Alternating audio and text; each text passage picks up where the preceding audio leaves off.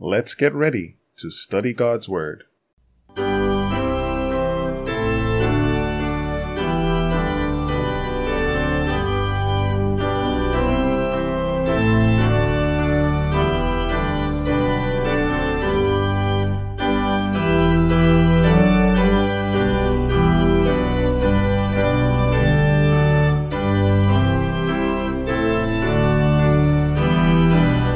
Greetings to one and all. Welcome to another episode of Rightly Divide the Word of Truth. This is Andrew S. Baker, and it's time for another devotional study. Please be sure to visit us at BibleStudy.asbzone.com, where you can find links to our previous episodes and various Bible study resources. Let's have a word of prayer before we get into our study. Dear Heavenly Father, we thank you, Lord, for your mercy and goodness to us. Thank you that we have the privilege of going through these studies, going through your word. We thank you for your Holy Spirit, and we ask that you'll give us wisdom and understanding. And may this be a profitable exercise, we pray in Jesus' name. Amen. Today's devotional is entitled Appearances Can Be Deceiving. And our passage comes to us from Psalms chapter 37, chapter 73, verses 2 and 3. But as for me, my feet were almost gone. My steps had well nigh slipped, for I was envious at the foolish when I saw the prosperity of the wicked. Psalm 73, verses 2 and 3. This is a psalm of Asaph. I know a lot of times we get used to David being the author of all the psalms, but the truth is that there were many writers of the psalms. David is the most predominant. Moses wrote some psalms. Asaph wrote a number of psalms, which were then converted to songs. And I, maybe I shouldn't say converted. He designed them that they should be songs, and so they were put to music. It's probably a better response. But in this psalm, in Psalm 73, there is something significant that is going on here. I'm going to read a few verses. Starting in verse 1 Truly God is good to Israel, even to such as are of a clean heart. But as for me, my feet were almost gone, my steps had well nigh slipped. For I was envious at the foolish when I saw the prosperity of the wicked. For there are no bands in their death, but their strength is firm. They are not in trouble as other men, neither are they plagued like other men. Therefore pride compasseth them about as a chain, violence covereth them as a garment. Their eyes stand out with fatness, they have more than heart could wish they are corrupt and speak wickedly concerning oppression. They speak loftily.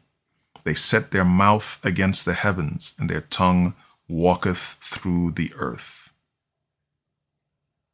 Therefore his people return hither, and waters of a full cup are wrung out to them.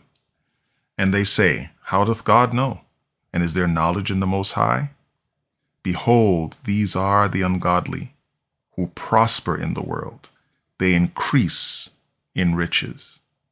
Verily, I have cleansed my heart in vain and washed my hands in innocency. For all the day long I have been plagued and chastened every morning. If I say, I will speak thus, behold, I should offend against the generation of thy children. When I thought to know this, it was too painful for me. Then, verse 17 until I went into the sanctuary of God. Then understood I their end. This passage, he goes on further to explain how um, how things will play out, how the word of God shows how things will end up. And what he's saying here if we look around on this planet now, this isn't the first time this has happened. But if you look around this planet now, there are a lot of people that are successful that you know are not good. And I don't mean you suspect are not good. You can see the things they're doing that are not right. Right? This is not about speculation. This is watching people behave in an ungodly way, in an unethical way, in an immoral way, in a in a way that is just unkind even by secular standards. But nothing happens to them. Nothing negative happens to them. They seem to escape all punishment, all justice, all judgment. They do what they want. And what the psalmist is saying here, what Asaph is saying here, is that he, the thought of this going on adversely affected him. He thought to himself, This is nonsense. This is foolish. Why am I doing this? Verily, I have cleansed my heart in vain. Why am I seeking to do the right thing? Why am I worried about my sins when these sinners are getting away with everything? I was envious at the foolish and saw the prosperity of the wicked.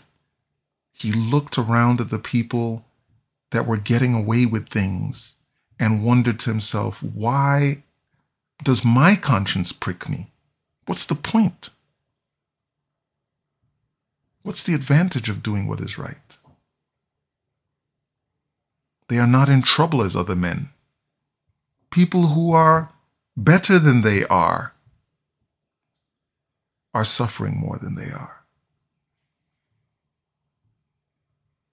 Appearances can be deceiving. When we look around us and we and we judge according to what people are doing or not doing and how they're living separate from the word of God, we can be concerned. I'm not saying that everybody looks at the people that are doing poorly and wishes they could do poorly. I'm saying that sometimes as Asaph here points out, I'm saying that sometimes people look around at those who are getting away with things without an apparent care. Their conscience isn't bugging them. They're not struggling to make ends meet. Nothing. They're just doing what they want with impunity.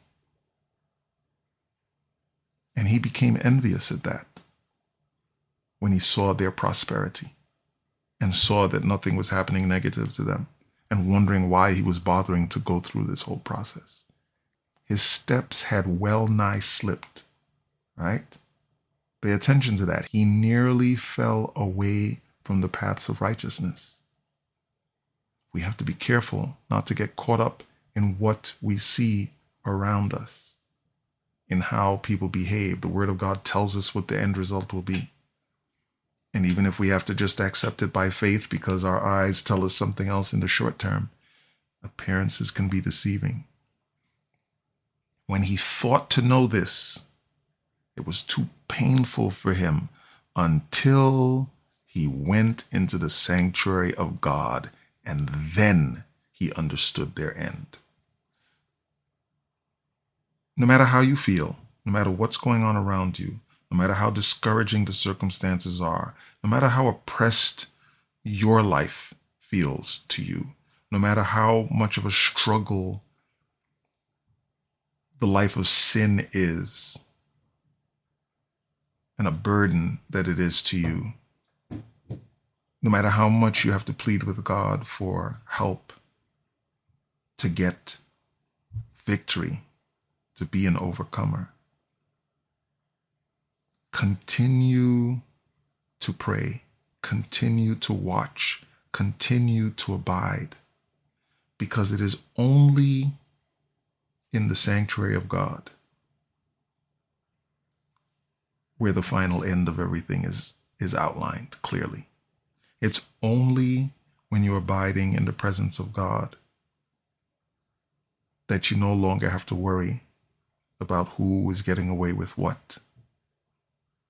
It's only in the light of truth that we are able to clearly see the end result of the path of righteousness and the end result of the path of wickedness and rebellion. Don't let your feet slip. Don't get distracted. Don't get discouraged. Just remember that God has promised that He will rectify everything. He is extending significant amount of mercy, significant amount of grace. I won't say unlimited. It does feel limitless in some measure, but it's going to end. There's going to come a cutoff point. So I can't say unlimited. It's not perpetual in that sense. There comes a point of reckoning. But we need to abide. We can't be discouraged by the things that are going on around us. We can't become envious of the things that are going on around us. We can't become frustrated, angry, sad, depressed. It's too painful sometimes to think about, just as it was for Asaph. But we need to continue to go into the sanctuary of God. We need to continue to study His Word so that we will rightfully understand their end. Verse 28 says, But it is good for me to draw near to God. I have put my trust in the Lord God that I may declare all thy works. No matter how we feel, just remember verse 26 My flesh and my heart faileth, but God is the strength of my heart and my portion forever. Psalm 73, 2 and 3 said, But as for me, my feet were almost gone. My steps had well nigh slipped, for I was envious at the foolish when I saw the prosperity of the wicked. Let's close with a word of prayer. Dear Heavenly Father, we thank you, Lord, for your goodness, mercy, and grace. We thank you, Lord, that you continue to love us. You continue to give us probationary time. You understand our frailty and failings, and you have allowed this psalm to be recorded here to help us to recognize that when we see these things and get discouraged, we're not the first of your people to do it.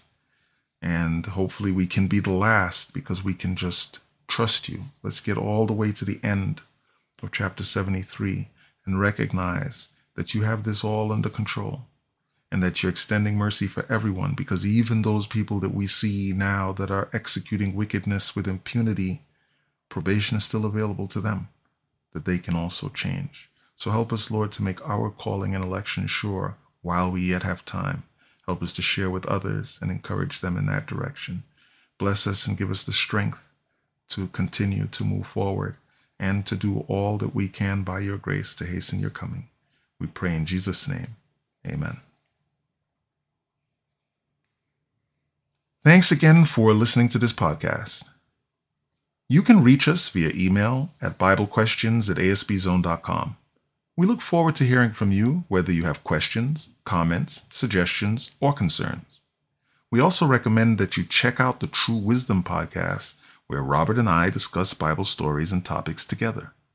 Both of these podcasts can be found on over a dozen platforms, including Google Podcasts, Apple Podcasts, Amazon Music, and Spotify. Please remember our ministries in your prayers. Until we meet again next time, may God richly bless you as you prayerfully study and share His holy word.